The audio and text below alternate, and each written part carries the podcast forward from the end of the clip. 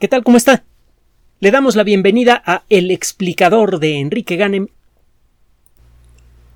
Resulta fácil encontrar la palabra crisis en la, los encabezados de cualquier sistema de noticias, incluso en el mundo de la ciencia.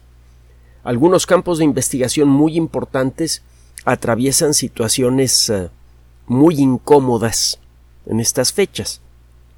Tenga usted el caso de la cosmología la que probablemente es la disciplina más extrema, más grandiosa, más mitológica desarrollada por, por, el intelecto humano. La cosmología es la disciplina que estudia la estructura actual del universo y automáticamente al hacerlo estudia su historia. La cosmología moderna comenzó a tomar forma en el siglo XIX gracias al desarrollo de técnicas para medir distancias interestelares. Por primera vez nos dimos cuenta de la apabullante distancia que hay a las estrellas más cercanas y por lo tanto nos dimos cuenta, aunque fuera de una manera vaga, del tamaño del universo, pero realmente no se volvió una disciplina hecha y derecha por derecho propio, sino hasta la publicación de la teoría general de la relatividad. Por primera vez una herramienta matemática verificable podía describir la historia completa del universo.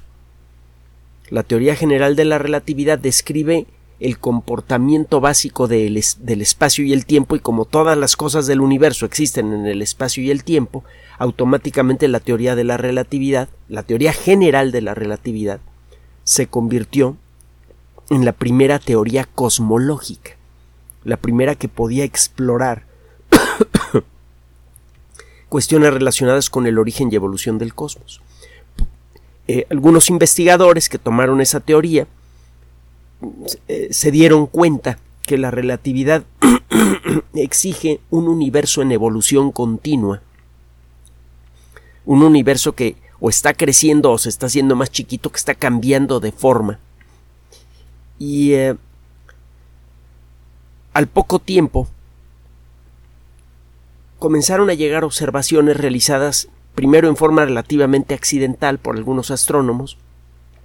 Destaca ahí el nombre, un nombre extraño de un astrónomo que, que fue muy productivo a lo largo de su vida, Besto Melvin Slifer, en los Estados Unidos, fue la primera persona en darse cuenta que las galaxias parecen alejarse unas de otras. Poco tiempo después, en la década de los 20, Edwin Hubble y Milton Humason comienzan a hacer sus observaciones con el entonces telescopio más grande del mundo, en Monte Wilson, de dos y medio metros de diámetro, y descubren que efectivamente todas las galaxias parecen alejarse unas de otras, siguiendo un patrón de comportamiento exactamente idéntico al predicho por una de las teorías basadas en la teoría general de la relatividad. Una de las teorías que dice, bueno, vamos a imaginarnos que el universo tuvo un origen y que se está expandiendo y que sigue las reglas de la relatividad, entonces el patrón con el que se deberían estar expandiendo los elementos que integran al universo, que son las galaxias, sería tal. Hubble y Humason se ponen a observar el cielo de manera sistemática, observar galaxias cada vez más remotas, estudian la forma en la que se mueven esas galaxias y encuentran que efectivamente se mueven exactamente como lo predice la relatividad. Y de entonces para acá, esto no ha sido sino confirmado una y otra y otra vez. Se le ha sometido a esta teoría a las pruebas más exigentes, más, más extremas. Se ha buscado de mil maneras diferentes explicar esta expansión universal utilizando cualquier otra idea que no sea la, de que el universo tuvo un origen y que se está expandiendo y nomás no sale. ¿eh? La única manera en la que en la que se puede explicar lo que eh, miles de observadores en miles de telescopios de todo el mundo han observado a lo largo de más de un siglo es asumiendo que el universo tuvo un origen. En la década de los sesentas esto se reconfirmó de una manera espectacular eh, como consecuencia de una predicción. Un físico, eh, uno de los más eh, de los físicos más productivos y extraños en la historia de la física. Hemos hablado de él, George Gamow. Su apellido se escribe con una V al final, Gamow. Gran divulgador de la ciencia, por cierto. No es, difícil encontrar los libros de Gamow y son todavía son bastante actuales en muchos sentidos. Vale la pena buscarlos. Y además los va a encontrar usted en librerías de viejo prácticamente regalados. Bueno, el caso es que Gamow hace unos cálculos y dice, oye, si es cierto que el universo se originó eh, a partir de un objeto ultracompacto que comenzó a expandirse de manera violenta, pues todo el universo debería estar lleno de una luz fósil consecuencia de esa explosión que debería tener tales y cuales características. Gamov no era muy bueno para la, la aritmética, cometía errores con frecuencia y cometió un pequeño error en el cálculo de las características que debería tener esta radiación de fondo, esta luz fósil del Big Bang. Otras personas corrigieron ese pequeño error, un error baboso, de, de, de no mover el punto decimal en una operación aritmética. Eh, corrigieron la predicción de, de Gamov y la predicción quedó confirmada por accidente a principios de la década de los 60. Los que hicieron las observaciones se llevaron el premio Nobel, el que hizo la predicción corregida se llevó el premio Nobel y Gamov no y, le valió sorbete. Además, no, le preocupaban mucho esas cosas. De hecho, también fue probablemente la primera persona en predecir que el ADN iba a tener una estructura espiral de doble hélice y de haberse sostenido en eso y de haberse tomado la molestia de publicar sus conclusiones y haber llevado otro premio Nobel, pero de medicina. Pero no, como que no le importaba mucho eso, le, gustaba más eh, eh, después de, de, ir a un congreso agarrar a dos o tres personas con eh, eh, carácter susceptible y se, se, iban a un bar o algún restaurante o algo a, pasar un buen rato. Un tipazo, Gamo. Bueno, y no le hizo falta el premio Nobel, por cierto. Su, lugar en la física está muy bien establecido. El caso es que de entonces para acá la teoría que explica el origen y evolución del universo ha pasado por varias etapas incómodas en las que parece no poder explicar algún fenómeno, alguna cosa que se puede ver al telescopio. Ha pasado, le digo, en varias ocasiones. Y hasta el momento ha salido triunfante. El lanzamiento del telescopio espacial James Webb creó las condiciones necesarias para someter a esta teoría a sus pruebas más extremas. El telescopio James Webb está muy lejos de la Tierra, más de un millón de kilómetros, millón y medio de kilómetros de la Tierra. No le estorba la luz de la Tierra para hacer sus observaciones. Eh, cuenta con sensores mucho más precisos, mucho más eh, exquisitos que los del telescopio espacial Hubble y es mucho más grande que el Hubble. Puede capturar mucha más luz. El resultado es que el telescopio espacial James Webb puede generar imágenes de objetos ultra débiles ultra lejanos. Como la luz de esos objetos tardó muchísimo tiempo en llegar hasta nosotros, los estamos viendo como eran cuando el universo acababa de nacer. Podemos ver imágenes de cómo eran las galaxias en el cosmos recién nacido. Ese es el potencial del James Webb.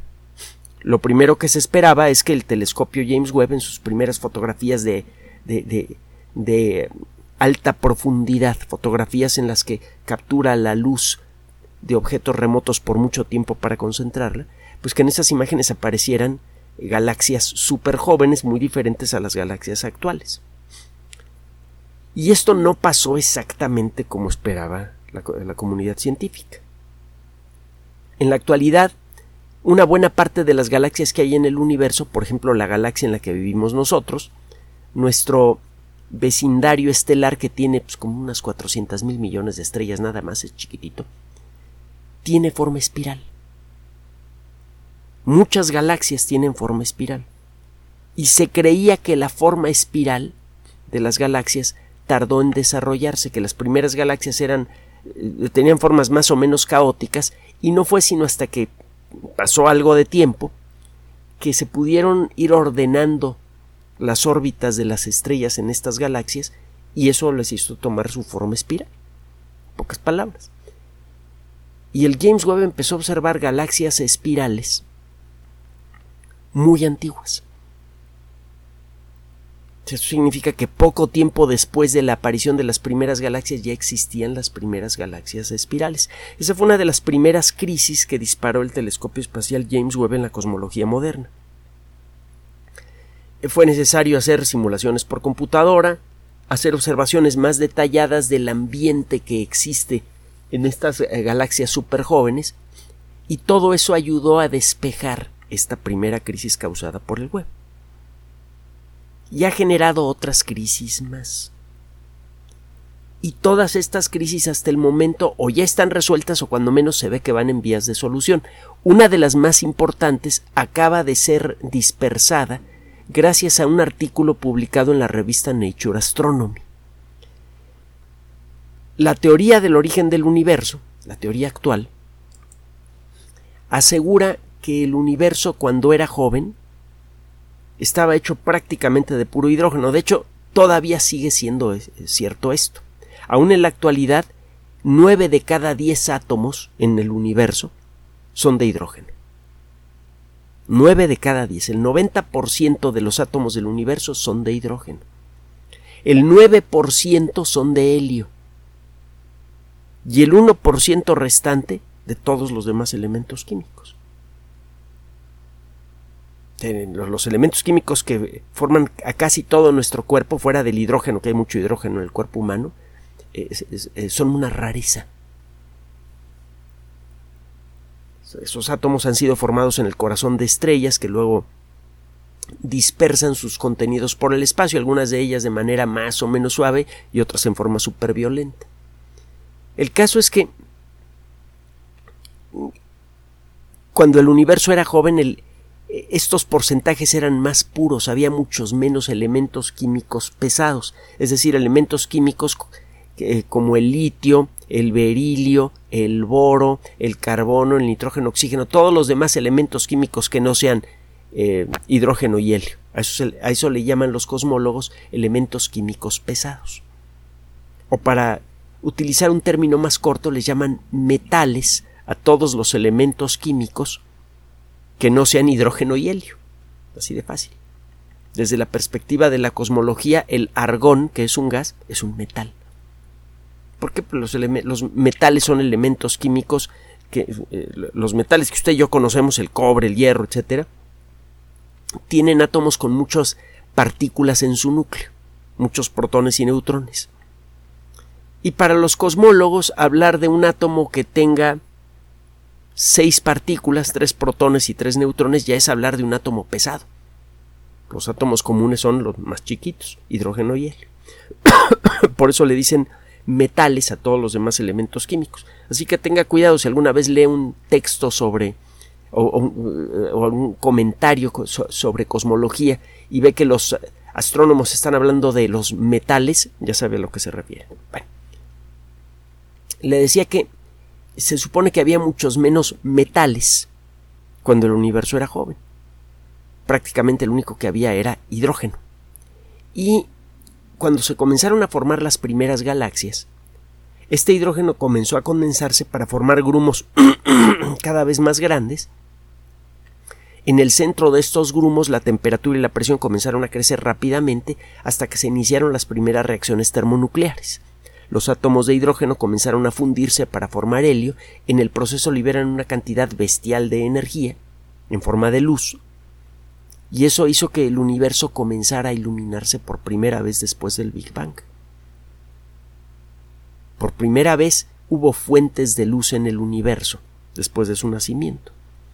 Este proceso se conoce como la era de la reionización. Cuando un átomo está caliente pierde electrones.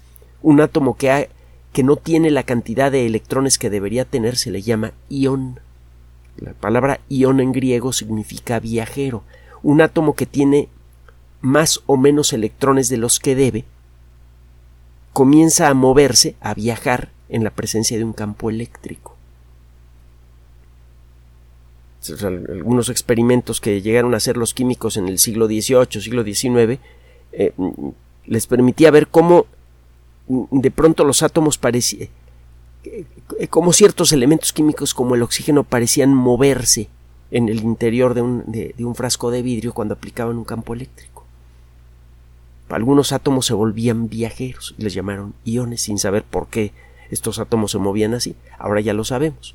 Cuando un átomo pierde o gana electrones, cuando un átomo adquiere una carga eléctrica neta, si tiene más electrones de los que debe, el átomo se vuelve negativo. Si el átomo pierde electrones, se vuelve positivo. Cualquier átomo que tenga carga eléctrica neta va a responder un campo eléctrico y se va a poner a viajar. Se convierte en un ion. Bueno, el universo, recién formado, rico en hidrógeno y helio, es frío. Durante centenares de millones de años, después del Big Bang, el universo se expandió en la oscuridad. Estaba hecho de átomos eh, neutros que no emiten luz. Y no fue sino hasta que se comenzaron a formar grumos de hidrógeno suficientemente grandes para que se formaran las primeras estrellas que volvió el calor y la, volvieron el calor y la luz al universo. En estos sitios donde se dieron las condiciones para que apareciera de nuevo la luz, pues se daban las condiciones para que los átomos perdieran sus electrones. En el centro de las estrellas bueno, de hecho, en, todo, en, en, el cuerpo mismo de las estrellas la temperatura es tan alta que los átomos están todos ionizados. Las estrellas son bolas de gas ionizado.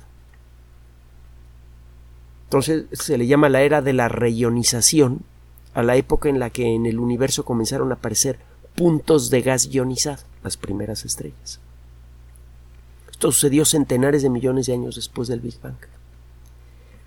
Eh, otra de las crisis, por cierto, que causó el James Webb es que al principio los cosmólogos pensaban que la era de la reionización ocurrió como 700 millones de años después del Big Bang y el James Webb comenzó a mostrar galaxias llenas de estrellas muy reionizadas 200, 300 millones de años después del Big Bang, mucho, mucho antes de lo que se había calculado.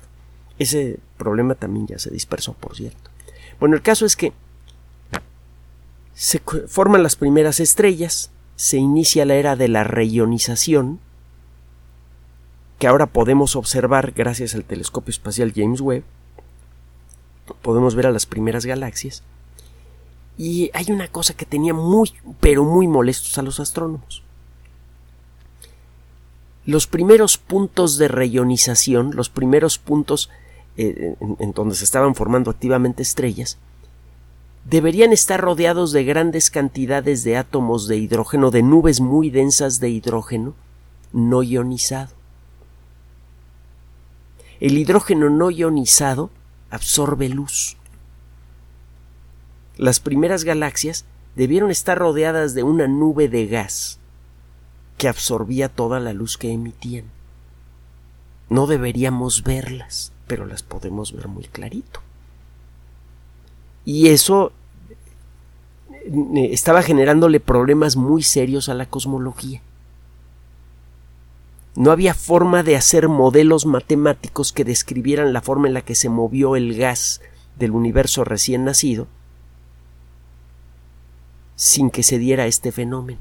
Todos los modelos que, que, pretendían reproducir la forma en la que evolucionó el universo recién nacido indicaban que los primeros puntos de reionización que estarían emitiendo luz estarían rodeados de gas neutro que absorbería esa luz. No deberíamos verlos. Las nuevas observaciones que fueron publicadas en, en la revista Nature Astronomy, basadas en el telescopio espacial James Webb, permiten entender por qué sí podemos ver a las primeras galaxias y gracias a esta explicación se dispersan también otras crisis que se habían generado en el mundo de la cosmología como consecuencia de las primeras observaciones del James Webb. Los mejores modelos computacionales que pretenden explicar cómo evolucionó el universo joven indican que las primeras galaxias debieron ser pequeñitas y que debieron empezar a chocar entre sí para formar galaxias más grandes. Y esto no se observaba con claridad en las primeras imágenes del James Webb. Muchas de las galaxias más antiguas que se podían observar con el James Webb ya eran grandototas, eran eh, galaxias además con forma madura, eh, espirales. No se veían las pequeñas galaxias irregulares que debieron chocar unas con otras para formar galaxias más grandes. Hay evidencia directa de que esto ocurrió. Piense usted, por ejemplo, en nuestra galaxia. Nuestra galaxia, la Vía Láctea, tiene una hermana cercana, la galaxia de Andrómeda, que es por cierto bastante más grande que la nuestra, y entre estas dos galaxias hay una nube de pequeñas galaxias, de unas pocas docenas de galaxias, enanas. A este conjunto de galaxias, dos galaxias grandes y un montón de galaxias enanas, se le conoce como el grupo local. Puede usted encontrar una descripción y algunos mapas del grupo local en la Wikipedia, por ejemplo. Es fácil de hallar el término grupo local de galaxias en el Internet. Bueno, el grupo local al que pertenecemos tiene dos galaxias grandototas y un montón de galaxias pequeñas que serían difíciles de observar a gran distancia. Estas galaxias enanas parece que están siendo comidas por las galaxias grandes.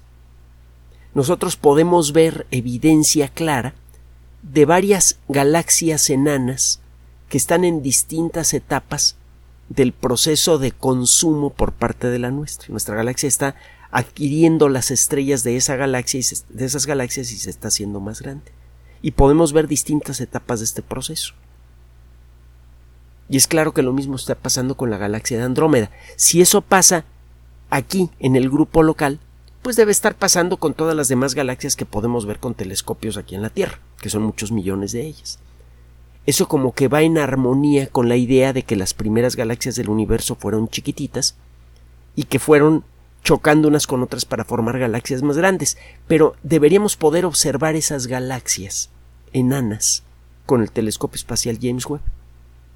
Y al principio no aparecían, lo que aparecían eran galaxias ya maduras.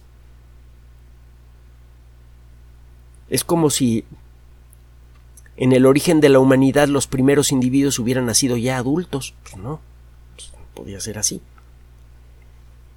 Bueno, una esta, hay una nueva serie de observaciones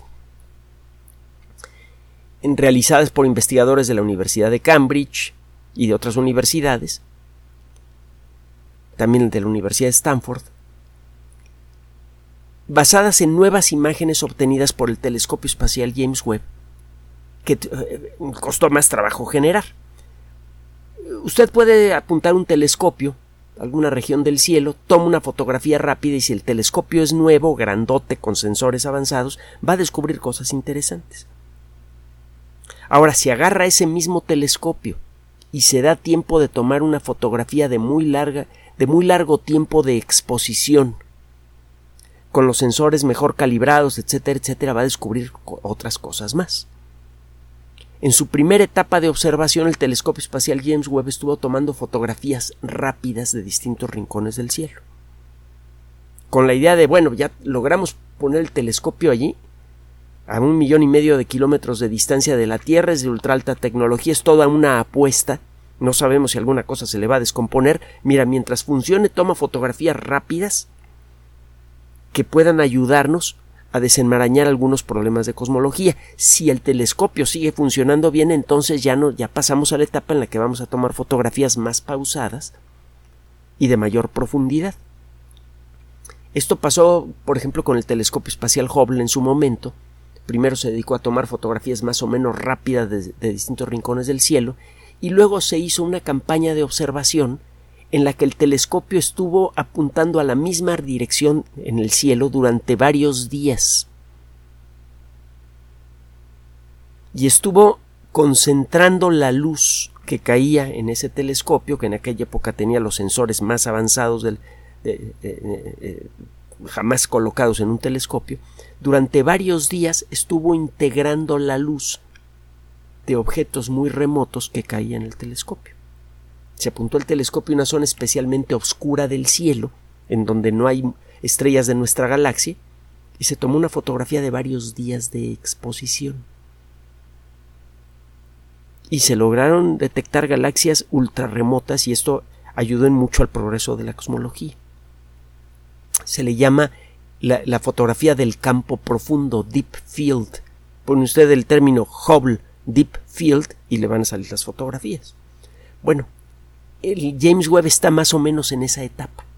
Ya se tomaron las primeras fotografías para cuando menos garantizar que la misión genera suficiente información para impulsar la astronomía adelante. Como sigue sin descomponerse el James Webb, ahora sí podemos empezar a dedicarle mucho tiempo a observar un solo rinconcito del cielo a la vez para ver qué encontramos. Hay una galaxia que fue observada inicialmente por el telescopio espacial Hubble y que tiene un número de catálogo EGSY8P7. En las imágenes, las mejores imágenes que podía tomar el Hubble, se ve una manchita pequeña. Es una sola galaxia. una galaxia un poco más grande de lo que esperaban los astrónomos. Eh, en una galaxia que no se conformaba con la teoría que dice que las primeras galaxias se formaron por el choque de galaxias enanas. Bueno, el, eh, James Webb acaba de tomar otra fotografía del EGSY 8P7 utilizando la misma paciencia que el Hubble, se apuntó el telescopio en esa dirección y se capturó la imagen durante un rato largo. Como el telescopio espacial James Webb tiene sensores más avanzados y tiene un diámetro mayor, puede resolver detalles más finos en estas imágenes ultra tenues. Estoy viendo la imagen en este momento y lo que se ve como una sola mancha con el telescopio espacial Hubble, aquí se, aquí se resuelve en tres puntitos diferentes. Resulta que lo que creíamos que era una galaxia relativamente madura e inexplicable son en realidad tres galaxias chiquitas que están chocando entre sí. Con eso se resuelve el enigma de las galaxias aparentemente maduras en el universo ultra joven pero además se resuelven otros problemas. Este es el problema del hidrógeno que le mencioné hace rato. Si una galaxia se está formando de, en forma relativamente suave, se le forma efectivamente una nube de hidrógeno, de hidrógeno neutro a su alrededor que bloquea toda la luz que emite esa galaxia, y la galaxia es invisible. Ahora, si en lugar de que se esté formando la galaxia de manera suavecita, tiene usted a tres galaxias que están eh, eh, acercándose, eh, están en órbita una alrededor de la otra en forma caótica. Este movimiento caótico de estas galaxias poco antes de chocar está generando un campo gravitatorio cambiante alrededor. Eso genera turbulencia en cualquier nube de gas que pudiera existir alrededor de estas galaxias en colisión el ambiente alrededor de estas galaxias que están chocando se vuelve muy turbulento porque el campo gravitatorio está cambiando continuamente según se van moviendo estas galaxias una alrededor de la otra. Eso dispersa en buena medida al hidrógeno neutro que podría existir alrededor de estas galaxias y eso hace que se disperse el velo que debería bloquear la luz de estas galaxias jóvenes. Podemos ver estas galaxias jóvenes porque hay algo que está dispersando ese gas. Y ese algo que está dispersando el gas que normalmente bloquea esa luz es precisamente este golpeteo gravitatorio entre las microgalaxias que están pegándose unas con otras para formar galaxias más grandes. De golpe y porrazo se resuelve el problema de las galaxias aparentemente grandes que se ven con el telescopio espacial Hubble, que resultan ser galaxias eh, eh, resultan ser pequeñas nubes de galaxias chiquitas que están chocando unas contra otras y se resuelve el problema del hidrógeno. Dos de las crisis más molestas por las que estaba pasando la cosmología moderna como consecuencia de las primeras imágenes del telescopio espacial James Webb quedaron resueltas.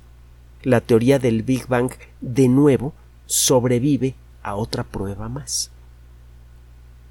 Es cada vez más claro que no vamos a encontrar una explicación alternativa para la estructura que podemos contemplar del universo. Desde que fue pronunciada en su primera forma formal por eh, George Lemaitre, la teoría del Big Bang ha pasado por varias crisis y ha salido rejuvenecida de ellas. A pesar de esto, y de manera natural, los cosmólogos van a seguir buscándole defectos a la teoría del Big Bang. Primero porque la única manera de saber si lo que creemos saber sobre cualquier cosa del universo, si, lo que queremos saber sobre cualquier rincón del universo es correcto, es someterlo a pruebas continuas. Nunca debemos estar seguros de lo que sabemos, cuando menos no al punto de creer que nuestro conocimiento ya es perfecto. Es la mejor manera de cometer errores, el creerse perfecto. Y si la ciencia ha conseguido triunfos tan enormes es precisamente por esta inseguridad natural interconstruida en su estructura. Los científicos de verdad nunca están seguros de lo que dicen.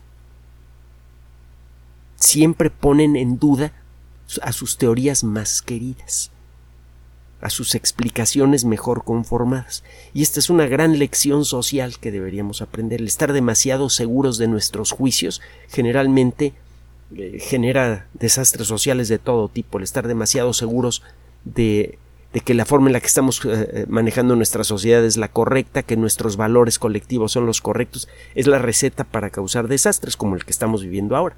Pero bueno, la cosmología moderna va por buen camino, no se preocupe, la teoría del Big Bang, que parecía tener algunos problemitas hace poco,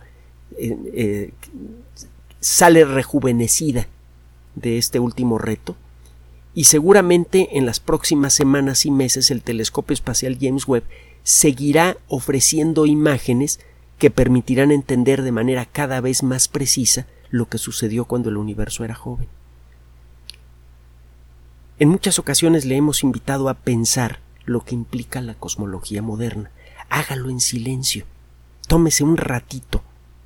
Aíslese de todo el ruido de, la sociedad en la que vive, basta con unos cuantos minutos y póngase a pensar que gracias al desarrollo de la ciencia moderna, ahora podemos entender cómo nació el universo. Si eh, hace este pequeño ejercicio y lo hace bien, va a sentir una de las emociones más grandes que puede experimentar persona alguna de alguna manera, y aunque sea por un momento muy breve, va a poder sentir lo que implica la cosmología moderna, va a poder sentir el origen del universo. Gracias por su atención. Por sugerencia suya tenemos abierto un espacio en Patreon, el explicador Enrique Ganem, y en PayPal, el explicador patrocinio por los que gracias a su apoyo sostenemos este espacio. Puede usted descargar gratuitamente estos audios en formato MP3 en Spotify y en iTunes como El Explicador sitio oficial y en SoundCloud como El Explicador. Recuerde nuestras redes sociales de siempre, Twitter Enrique-Ganem y en Facebook Enrique Ganem sitio oficial, El Explicador y los grupos que usted ya conoce. Gracias.